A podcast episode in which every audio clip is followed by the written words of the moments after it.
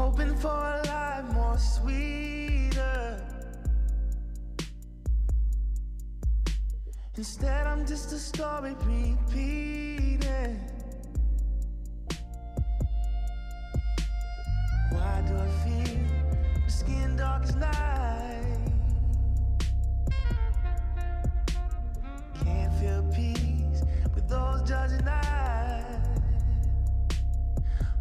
For a life more sweeter.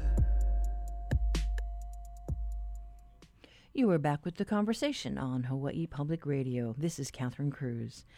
Today, we kick off Black History Month with a roundtable talk about race and what it's like being black here in the islands. Joining us today, Sergeant James Terry of the Maui Police Department. He's a 20 year veteran. He's been a member of the Crisis Intervention Team and Peer Support Division and has worked with the Special Olympics. Sergeant Terry has also spent his off time coaching girls basketball, air rifle, football, and martial arts at Maui High School. He has a degree in psychology from the University of Oregon and was a researcher and contributor for the 15 volume anthology of the Martin Luther King Jr. Papers Project at Stanford University. Good morning. Good morning. Thank you so much for joining us today. Also at the table, Maya Marquez. Uh, Maya moved to Maui with her son nearly four years ago from her hometown of Los Angeles in hopes of a safer life for her son. She's a masseuse, a birth and death doula, and you know when her son asked her what he could do not to be killed by the police after the death of George Floyd, she stepped into the territory of political activism. Since then, Maya has organized several events in support of Black Lives Matter on Maui. Uh, she's become a voice of advocacy for her community, exploring the relationship between the black community and the Maui Police Department. She's a descendant of the Berber tribe and uses her roots to help guide her black and African advocacy here in the islands. Good morning, Maya. Aloha. I'm so glad you could be with us. And rounding out uh, our uh, t- uh, roundtable talk, Kamakakēhau Fernandez. Uh, listeners may be familiar with him. He's an accomplished musician, best known for his Hawaiian falsetto. At just six weeks, uh, Kamakakēhau was adopted by a family living here in Hawaii. Fluent in his n- adoptive tongue, Kamakakēhau has won several awards, including the coveted Nahoku Hanohano Award. He identifies as a Hawaiian and often says he has an African American exterior and Hawaiian interior. Good morning, Kamaka. Aloha kakahiaka. Good morning. You know, so I'm just going to go around the table. Uh, maybe start with you, uh, Sergeant Terry. No, I guess we should probably uh, start off. You're here representing yourself, not as part of uh, Maui Police Department, right? Correct. And so, how did you mark uh, Martin Luther King holiday? Well, it was a day of remembrance for me, actually, because I had to work. But it was a day of you know remembrance, reflection, where we've come, which steps we're taking back, of the progress that we've made in the last four years. Uh, all of that, what was achieved before, how it was dismantled. Uh, so yeah, it was a day of reflection for me. And uh, you know, with this whole Black Lives uh, movement, uh, you know, taking shape across the country, uh, you know, did this holiday, I don't know, have more meaning for you? No, I've always been cognizant of the struggle that we've had. Uh, it's good that it's being brought to the to the forefront. The movement is definitely brought into the perspective of those that were oblivious to what was was happening prior to the advent of social media. So I, I I'm very happy for the Black Lives Movement because it brings it to those that were were not cognizant. And Maya, how did you mark the holiday? Um, I marked the holiday with my son, um, spending the day at the beach, and we also listened to my favorite MLA, MLK speech, which is "What is your life's blueprint?" which is one of my favorite of his. And you moved here because you wanted your son to be safe. Yeah, I did. Uh, I grew up in the 90s in LA, and it was not a safe place, and is still not a safe place for black men in particular. Um, so I wanted to give my son the opportunity to not, you know, go the prison to school pipeline or school to prison pipeline, which Well- is so common. Well, we all remember the you know the Rodney King um, riots, and that was just yeah, horrific. back and then. I was I was 10 years old, and I remember it like it was yesterday. And and uh, what were your thoughts when you started to see the whole Black Lives Matter uh, movement Um, take shape? like like Sergeant Terry mentioned, you know, I was appreciative of the awareness that was brought through social media. That prior, you know, social media, we didn't have that. Um, it was mostly just news sources or newspapers that would give you your information, and this gave a more overall view on how people were feeling emotionally. Yeah, really put it into sharp focus. Yeah, yeah, and I think for me it was really about advocating for my son. You know, after he told me how can I not be killed by the police, it really hit me hard. Um, cuz that is a real reality for him. Yeah, that's so scary. As a mom, Yeah. you just worry for your children. And Kamaka, Yeah, exactly. Kamaka, uh, what about you? Uh, did you do anything special for uh, Martin Luther King Day? Um, I, I shared some of the same sentiments uh, as, as uh, Sergeant Terry and, and Maya. Um, you know, for me, it was um, I've actually taken to utilizing my social media a lot more to um, to you know advocate for the and bring awareness. Um, you know, for everything that's going on. Um, it's been it's been a journey for me. You know, growing up in Hawaii you know, never, not really having to uh, worry too much about, um, you know, some of the things we're witnessing with, with you know, police brutality and, and so on and so forth. Um, you know, I grew up, I grew up the Hawaiian way where everything is accepted. Everyone ex- accept, is accepted and, and love for the most part. At least that is what my story would share. Um, although I Hmm. know that many have had uh, their their own experiences while being here in Hawaii. Um, but um, it, it just feels so apropos, you know, to everything. I mean, that's that, that's going on. You know what Martin Luther King was fighting for. So And you continue to strive. now you grew up in Maui, um, but live here on Oahu. Correct. Yeah, grew up in Maui. Uh, did everything Hawaiian from hula to language, and uh, and so I, I uh, after graduating, it was a, a opportunity for me to come to Oahu and um, you know further my career in music. Uh, yeah, so I've been here for about 13 years. Well, I just want to say I've uh, really enjoyed your music, and I remember w- when I found out you were black, I was like, "Really?" I was like, "Wow!"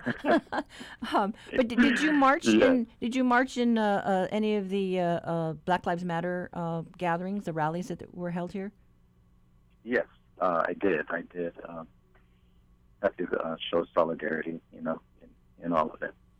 And you know, uh, just before the show started, I'd mentioned that I w- had watched the big one that uh, uh, launched from Ala Moana Beach Park, and uh, one moment that struck me because I was in my car and we were at a, uh traffic light. Uh, there was a police officer uh, by the old uh, uh, advertiser uh, news newspaper building, and uh, during the during the march, there was someone that ran up and gave that police officer a big bear hug.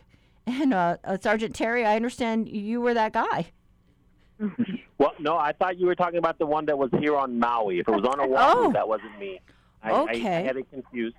Yeah, I was. I did the one where the actually wasn't a. It was just a demonstration, and someone came up and gave me a hug. That's the one I thought you were talking about. Yeah, I'm on Maui, not Oahu. Ah, okay. I wasn't sure if you were over here. Yeah, but that was just something uh, you know that uh, uh, that touched my heart. Uh, that uh, I, I'm I'm glad that I saw that that day because that put everything in in perspective. Uh, so Kamaka, um, what was it like growing up here in the islands as a black man? Oh well, um, growing up for Hawaii, uh, growing up here in Hawaii for me uh, was was just as as normal as can be. As a human being who was unconditionally loved. Uh, my mother, um, both my parents were married at one point, but later on it was just my mom who raised me for um, you know the extent of her life. Um, and uh,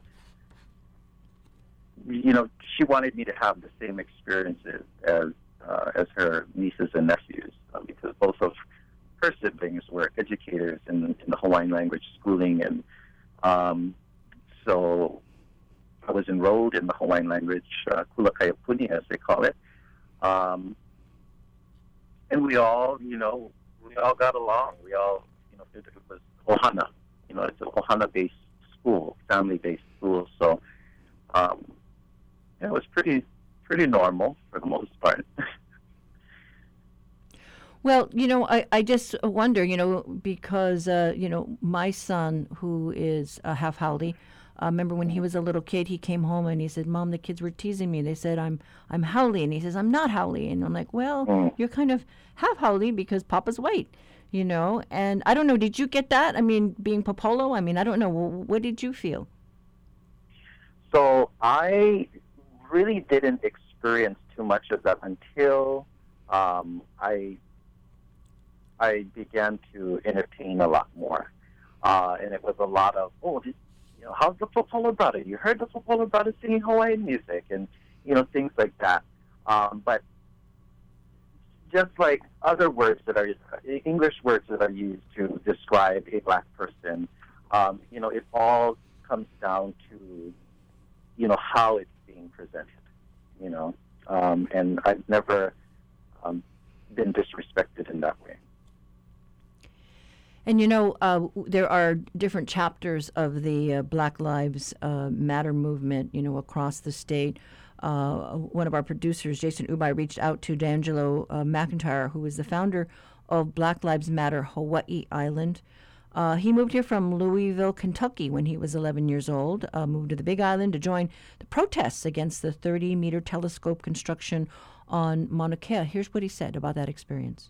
So over the years, um, before Black Lives Matter, I have been called a um, and and like even uh, in dating scenes when uh, I was trying to date, you know, other men, a lot of them would assume things about uh, my manhood just based off of my uh, my ethnicity. Also, just being treated with the same disdain and disrespect that I would see in Kentucky sometimes. It was it was really shocking. But as Black Lives Matter became a thing, and, and this is important, especially last year, I saw a lot of the kia'i that I stood in solidarity with just months before start to turn around and say very self-righteous or even blatant racist things about black people facing the same systems of oppression that they were just six short months ago. And it was so bad that Mauna Kea Kia'i leadership, uh, Pu'uhonua o Pu'uhuluhulu, put out a statement asking the Kia'i and telling the Kia'i, stop it. This is anti-black. You don't get to tell African Americans how to protest and, and, and, and really trying to tell Kanaka, look, this is this is this is anti-black racism what you're doing right now. As we would say, you know, Black Lives Matter. A lot of them got a lot of people here got upset, and we're like, well, no, all lives matter. And what hurts is that it's it's so it's it's a large part of the of the Kanaka Maoli, the native population, that have a history with white supremacy. You know, will sit there and understand that the overthrow of the Hawaiian kingdom at the hands of sugar barons was brought about and led by white supremacists, but then don't understand their own role in furthering white supremacy, especially when they're being outright racist towards African Americans. And in particular, when that cult here last year, Carbon Nation, it got really out of hand, especially on, on social media platforms. And I have screenshots of of a woman telling a bogus story about because they tried to uh, say like like black people were uh, participating in uh, sex trafficking. So like this like QAnon like sex trafficking thing kind of like got to the islands and they linked it in with the the sex cult that as the media was calling it, and um, because they were all black people and then there were hurtful and neg- negative things said on social media. Like one lady posted, "Oh, what? Because everyone's feeling you now, you think you can come to Hawaii and do whatever you want." Another person posted, "Kill for Polo Day." Another guy was caught saying, "We need to get these out of here." And then even long after that that that cult carbonation had been had left the islands, there were still talks and rumors like they were still here, and it was it was insane. And so, ever since Trump has been elected, and especially since the Black Lives Matter summer, the racism here has been really uncovered. I don't know, Kamaka, did, did you get any of that backlash? Did you feel that? You know what I can say is that you know I mean I, I love what you know what he shared, uh, where um, you know we we tend to be uh, um, placed under a stereotype, um, you know, and, and things like even as, as simple as you know reading, like oh, or you speak so well. You know, when people say you speak Mm. so well, I'm like, mm, okay, well, how else am I supposed to be speaking? And you know, it is very true because things have been, um, you know, uncovered and, and brought to the light. Um, you know, a lot of the truth is being is being shared, and and um, you know, I don't deny any of those just because I personally didn't have these experiences. Um, but I definitely know that you know Hawaii, although we are the state and land of aloha, um, there are other people who have have uh, moved here that um, do not understand that aloha, and therefore they'll act out in you know in racism and um, you know things of that sort. So I completely agree with everything you shared. And Maya, what's been your experience since you moved here from LA? Yeah. Well, it's been heavy. So, um, I I as well stood on the that you know sound clip resonated with me because I as well stood on the Mauna with the Kia'i um, for Mauna Kea, and it it does baffle me that um, Kanaka Maoli have these strong sentiments, um, and it really reminds me of kind of the the house slave and the field slave and how they were treated. So the house slave would generally look down upon the field slave, and it was more of like a domination and subjugation situation of how do we belittle someone even though we are experiencing the same thing, just to make ourselves feel better, you know. And I think that um, that's common in many oppressed cultures uh, for that to happen. And my son, when I first moved here uh, in fourth grade, I believe, fifth grade, was called the N word. Um, and his school did nothing. He, they gave the child lunch detention. And I was really upset about it. My son was upset about it um, because he felt like, oh, I moved to Hawaii. I don't have to deal with that, you know? Um, so I really pushed hard and I went all the way to the superintendent of the school district and demanded a meeting and really advocated for my child because I feel that that is my role as his mother of a black son is to really become his advocate and show him my support. Um, and part of the work that Kisa and I are doing here on Maui is to connect, you know, the Kanaka and uh, black community and show that we can be in solidarity together. And we also, you know, had a social media experience here um, where they were accusing a black man. They called him a Pilau Nigerian, um, and that he was sex trafficking as well. And I was able to locate the man, and he had his car and home broken into, and these were all based on social media rumors. So the power of social media can be used in a really positive way or a very negative way, and I think we need to be very aware of that And James, what's within our community. James, what's been your experience uh, as being part of the um, Maui uh, Police Ohana? Okay. First, let me further alliterate on what Maya said. She forgot, uh, I don't know if she forgot, but also when they went to that individual's house, they took a lynch mob. There was about Mm. 15, 20 guys with weapons Mm. waiting for the guy. You know, lynching isn't necessarily with a rope. There can be several ways of lynching. So they went to his house to lynch Mm. him, okay, to that, that individual. So to get on that, I would, I would have to say my experiences here are not good. Uh, I've lived in several states and several countries, and I've always told people the most racist place I've ever lived is here in Hawaii, especially here on Maui. Uh, When I was on Oahu, it was there, but it wasn't as blatant here. Uh, my most recent experience was the other night. I went to Foodland, and I'm walking up, and this lady, she's doing something, and she looks, she sees me, just a fear in her eyes. She grabbed her purse, and I thought she was going to pass out or something because she saw me. And then she clutched her purse real tight to herself, and then she went to her car. I mean, on a daily basis, I experience something. Either if it's Mm. microaggression, some of it's micro, and then some of it, you know, is just flat out racist. You know, the stuff they say. They may not know it's racist. I'm gonna give them that doubt, saying it's blissful ignorance because they live in a vacuum here. That they don't know the things that they say, the things that they do, you know, could be racist. You know, and if it was in a different situation, and if I was in a different position, I would probably confront them on it. But half the time, I just let it go. So, I'm, I'm sure that mean, I've had- hurts, though. You know, when when you know you're you feel you're a part of this you community. have lived with it for 56 years, it's concomitant, Mhm. right? You just expect it, you live it with it, and you move on. You don't have to like it, but you Mm. cannot let that person's experience dictate how you see yourself and how you act as an individual in society. You know, growing up, my dad always said, you know, be careful of your friends because they're only one angry moment from calling you. I'm gonna say ninja, but we all know what ninja means. changing the words, They're one angry moment away from calling you a ninja, and that's been proven true.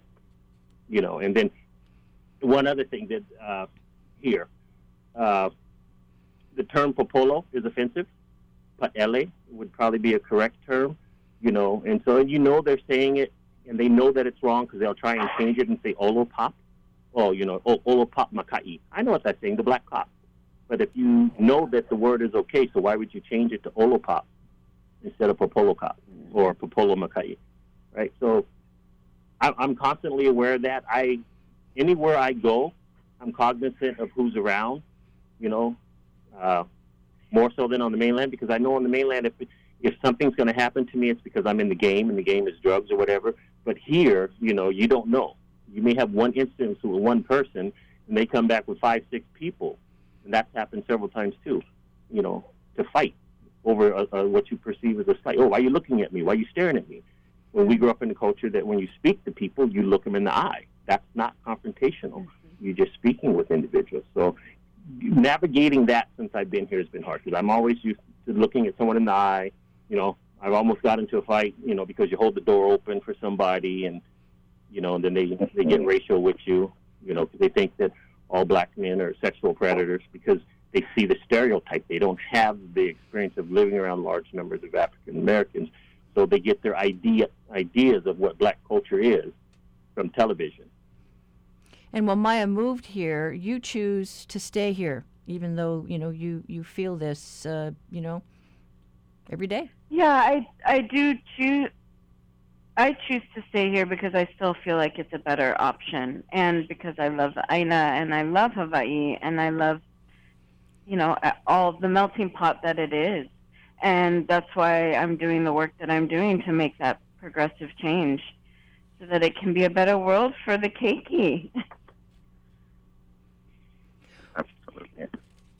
Well, if you're just joining the conversation, we're talking about being black in Hawaii, and we'd like to know what you think. You can join our discussion by calling 941 3689 or 1 877 941 3689 from the neighbor islands.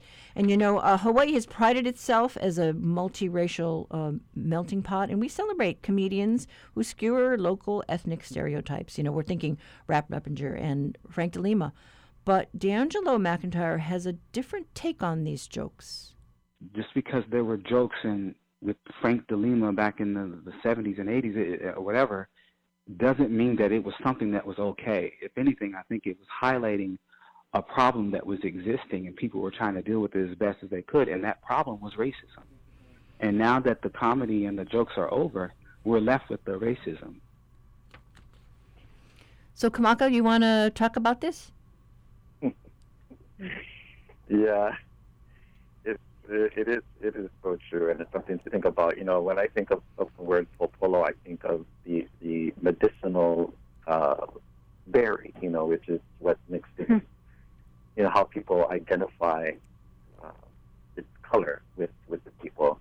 Very interesting. But uh, I personally have uh, refrained from from constantly um, utilizing the word popolo myself, even when I'm on stage. Um, you know, when I was when I'd be you know performing for new crowds, for me, I I thought maybe this is the best way um, to identify myself to and, and, Mm. and have others uh, identify themselves with me. And I realized that you know it, it was it was kind of um, degrading to myself, uh, um, and, and and the culture itself, you know. And so I re- I've refrained from jokingly using that um, that term. Um, but I think it's yeah, it's definitely time for people to uh, be more conscious on, on, on how they communicate with one another. And you know, this is one of the reasons uh, why I've, I've utilized my platform to uh, my notoriety to just begin to bridge ourselves together. And, and my hope is that when we begin to, it, it's not to educate because we all pretty much have known the history for for centuries, um, but it's just beginning to getting to know people and having conversations with one another so that everyone can can be you know respected and you know if, if that hasn't if that can happen then you know we move on and continue to to, to adapt right We do have a caller on the line, Catherine from Kaneohe. Are you there? Yes, aloha. Aloha. Yes, hi. Um, I just wanted to share that I've raised, um, I have been raised here in Honolulu all my life, and I raised my two children who are half black here. And regarding the, um, I think it was uh, policemen's talk about the word popolo, I've had to look at the word haole in different ways. And I think you really have to look at the context and the intent. Um, haole can, and my family differs over this. Some people won't use it, some people will. It can be descriptive, it can be divisive. Popolo can have some beautiful meanings. That berry represents strength and wellness, um, and it's a beautiful color that is prized in work. And Yes. I think if Yeah. we use it the wrong way, that's when it turns on us. If I can describe somebody as, oh, the haole girl versus, oh, that haole girl, Mm. you know, it's very different. And it's very, it's got a lot of nuance to it. Those two words in particular. So you're half black, half haole? No, my kids are. Your my kids husband are. is African American. Gotcha. Okay. Yeah. And my kids were raised here, um, and they have their own stories and their own process that they went through and how they view it. So you also can't say everyone is going to experience it this way. Well, we thank you Right. for, for calling and sharing that uh, thought. Uh, I know I have a friend who recently told me that, uh, you know, with the whole COVID thing and uh, the concern about, uh, you know, outsiders coming in and bringing, you know, COVID with them. Uh, I think her husband is a police officer, and I think he's haole and born and raised, I think, on the North Shore, and he was in Foodland, and someone, you know, said something derogatory and said, you know, go back where you came from, and he's like, I'm from the North Shore, you know. So yeah, uh, it's how you say it sometimes. mm-hmm. Yeah, I think to touch base on that is communication and education is key, and we cannot discredit other people's emotions or how they feel about being called popolo. You know, um, Kamakakēhau at some point may have accepted that more than he does now. That doesn't discredit his experience. You know, and I think it's really important that we just bring that awareness and and educate on the word or how it makes people feel. Yeah, I I totally agree with that, and, and, and you know, yes, educating ourselves is is key. Um, you know, and the word haole, when you when you understand and you break it down, what does that mean? So the ha is the breath of life, right? And ole means life. So in the in the you know with the history of Hawaii, when the the, the settlers came in and, and you know over overtook the island, you know, unfamiliar. In fact, we all share a little bit of this holiday, you know, because when we go to unfamiliar land, we we we we do not know about this particular culture. We have no Mhm. experience um, to this particular place, so therefore they will become a holiday. Um, rather than their skin color, it is a way of how they carry themselves. Well, uh, I'm a Pacific Islander. I'm a Chamorro from Guam, and I remember I was 11 years old when we first went to the mainland, uh, to California, and we went to go visit my auntie and my cousins, and uh, we were riding our bicycles, and uh, a truck driver yelled out, you know, uh, "G- "Get off the road, you dirty Mexicans!" And I was all mad. I, I'm not Mexican, and I'm not dirty. And and then I found out later I am uh, actually part Native American, and so, but it was just I, I was just so upset that someone would actually say that, and that was I remember that as, at 11 Right. years old. Unconscious is really what it is. Not unconscious. Yeah, ignorance is bliss for a lot of people. hmm So, uh, how do you protect uh, your your child, Maya? You know, from uh, uh, from this. Uh, by educating him mostly, and you know others around me, but mostly, yeah, teaching him what it's like and what what he will be up against later on in his life as a black man. Um, but also lifting him up and supporting whatever his endeavors may be, regardless of his skin color, and really, you know, uh, helping him defy those stereotypes that he will get. Well, Not very good at basketball. I- mhm. You know, like stuff like that. That you don't have to be this certain way because of your skin color. hmm and I think you know too. Uh, you know, young children. You know, uh, when you see discrimination and racism early on, it, it does leave an impact on you. It does for a very your whole life, I think. Yeah, it scars. You know, if if you're uh, just joining us, this is the conversation on Hawaii Public Radio. Uh, we are kicking off Black History Month. Uh, you can join the discussion by calling 1 877 941 3689. We will be taking a pause from uh, regular programming for the monthly civil defense siren test, but I do want to acknowledge we're uh, uh, going to have to say aloha to uh, Kamakakēhau Fernandez because he has to go teach a Hawaiian language class right at noon. Uh, so I do want to thank you, Kamaka, for, uh, for joining us. Thank you so much, and I want to say mahalo uh, to you as well, and Sergeant Terry and Maya, uh, for all Yes. that you do uh, in the community, and uh, uh, especially for Maui. I miss home so much, so Aw. mahalo. And uh, a- a- Connect anything. when you come home. there you go. Uh, anything else that you just want to emphasize uh, to our listeners before you leave? uh, to be aloha. Uh, recognize, you know, go ahead and, and, and, and research what the meaning of aloha is and allow that to resonate in your spirit, in your heart, and, and uh, carry on throughout your time here on, on Earth. Be aloha. All right. Well, thank you again so much. Uh, again, uh, Kamakakēhau uh, Fernandez has to go teach a Hawaiian language class. We uh, really appreciate his time, and uh, hopefully, he will uh, be able to uh, get back to Maui and uh, see his friends and family there.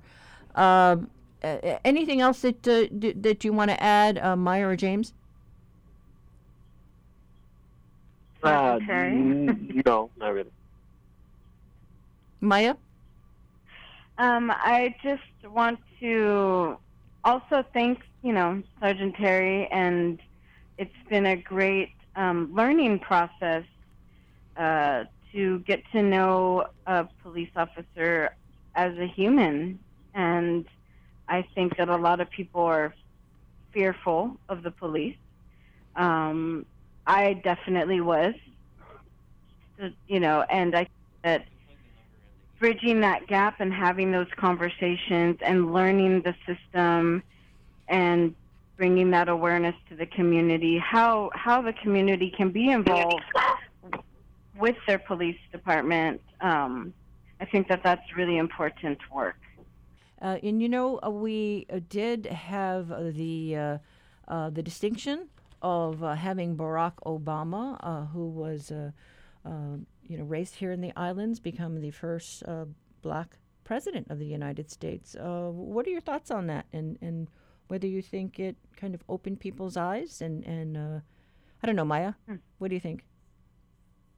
Um, I think it was a great, you know, thing to happen for the black community and for black youth to feel like they they can do anything they want.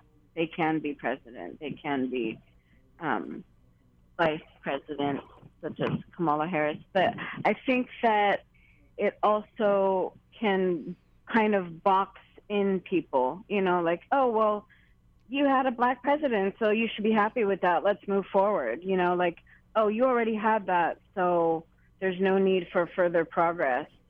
That's my sentiment around that. And James, what about you? I'm the, believe the same way. A lot of people are going to say, we gave you one, that's all you need. But you figure there's 46 presidents now, and in the history of this country, you cannot say that there weren't people that were viable for that position, but because of their ethnicity, I'm not just saying black, but we were speak, specifically speaking on African American, that they were denied that opportunity. You know, and with that, it, it brings to the, the quote that uh, I believe Maya Angelou said. It, it said Rosa sat so Martin could walk. Martin walked Mm. so Obama could run. Obama ran so our children can fly. You know, back in the day, you can say you can do anything, you can be a president.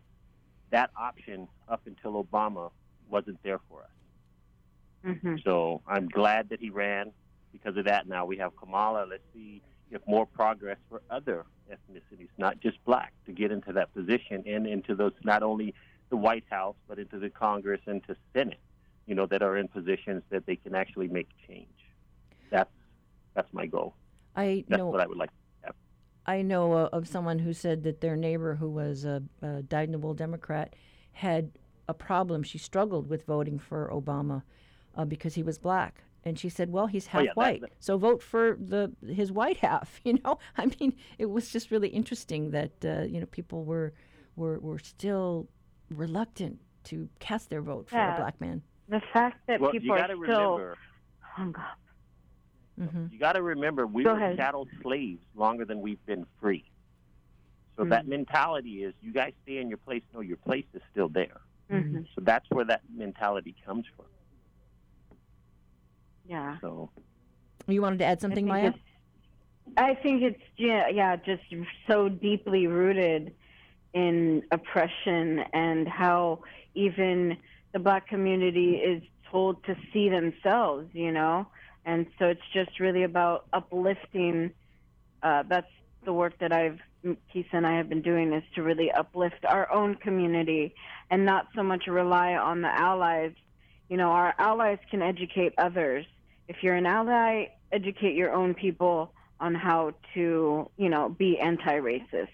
Um, but it's so deeply ingrained in our American culture that um, I think that it's we have a long way to go. But by having this conversation, we are opening up these opportunities, and I think the more we have these conversations, the more progress we can make.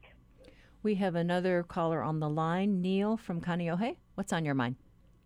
Hi. Um, you know, I just wanted to say thanks for for having this conversation because it's one that I think we really need. But my comment and my um, statement really is that you know here in Hawaii, I grew up Japanese American. I went away to college, and you know I experienced that racism towards Japanese Americans in college. I was in school in uh, the Midwest, but here in Hawaii though, like you don't really have a choice. You've got to learn to deal with the differences that we have and the, the racial, ethnic, cultural differences we have because where else are you going to go? You know, on the mainland, you can go to another state, you can go north, you can go south, you can go wherever you're going to go. But here in Hawaii, you don't have that option. You know, you're either going to kill yourself trying to fight it or you're going to learn how to accept it. You're going to learn how to meld with it. And I think that's historically what's happened here in Hawaii, which is why I think we don't necessarily have as many blatant cases of overt racism here in Hawaii. you know, I recall having to cover a story about a uh, Japanese uh, HPD officer, uh, major, and uh, had to go, you know, knocking on doors in, um, I think it was on the west side, and I w- was, you know, just talking to neighbors about, you know, w- what they knew about who lived on the street, and someone said, well, you know how it is, the Filipino Filipino families stay to themselves, the Japanese families stay to themselves, and it was just interesting after you know living here for so long that you still uh, see some of that in these Right. neighborhoods. Yeah, and it's you know it's common on the mainland. It's common worldwide. Um, I come from my father is North African, my mother is French. In France, it's a huge, huge problem.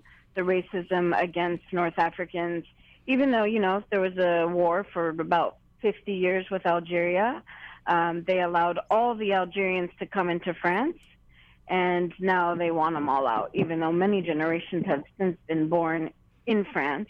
And I think that it's just really a clash of cultures, and we need to better understand each other cult- each other's cultures and differences. And James, where's your family from on the mainland? Florida, Florida. all along the East Coast in the South. And so, what what's their experience there? It's the South. That's all I got to say. It's pretty Mm. bad. I mean, at least in the South, you know what they think about you, Mm. but here it's subliminal. I mean, Yeah. I you speak spoke of the officer that the major that went around the doors. I've gone to cases where they thought it was me and slammed the door and Mm. asked for a local officer. Mm. So, but yeah, my experiences. I mean, I grew up in the South. I was raised in the South. I experienced it, you know, every day. I mean, blatant. They call you whatever they want to call you, and they expect you to stay in your place. You know, the, the South still has that mentality. They lost the war, but they still feel that you know they they still have their rights to to treat you how they want to treat you. Well, we have about three minutes left. Um, I don't know, maybe uh, final thoughts. Do you think uh, it's gotten better in Hawaii or has it gotten worse? Um, I don't know. Uh, Maya? I, I I feel like I don't have you know enough experience here personally. Um, I think, like Sergeant Terry said, it is subliminal here. It is under the radar, and that can be just as toxic as blatant racism. And so I think, like I said, having these conversations with each other, with other members of other cultures, ethnicities, this is where we can make the change because you know we all bleed red no matter what our color skin tone is and so for me it's like how do we make it a better place for humanity as a collective And James, what are your final thoughts? my final thought is inclusion.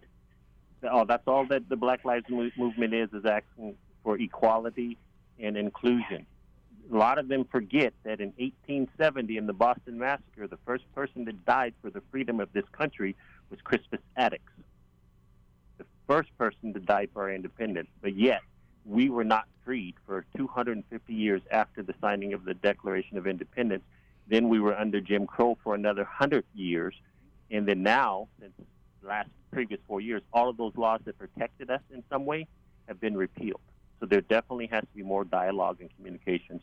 And different groups need to get together, you know, to fight that, not just one. It's not uh, one ethnicity issue. It's an American issue. Yeah, and uh, it's important to go back and learn the history, uh, learn uh, how we came to be this uh, great country of the United States of America, to know our roots and to know the diversity as people from other lands uh, came in in search of a better life. Uh, and I guess we all hope that we can create better lives for our children and our children's children. We have to remember to be kind, show aloha, uh, learn from the host culture here in Hawaii, uh, those Hawaiian values, and uh, uh, what they can do to teach the world, I guess. Um, but I certainly. i agree thank you I, I certainly appreciate uh, uh, the time that all of our guests have uh, uh, spent with us today. to elevate this conversation about race and being black in Hawaii. Uh, our guests were Kamakakēhau Fernandez, Sergeant James Terry, and Maya Marquez. And we thank you, the listener, for joining us on today's show. We have run out of time, but we would still love some feedback. Contact the Talkback line, leave your comments 808 792 8217. You can also send us an email at talkback at hawaiipublicradio.org. And if you want to listen back to today's show, check out the Conversation podcast at hawaiipublicradio.org. I'm Catherine Cruz. Join us tomorrow for more of the conversation.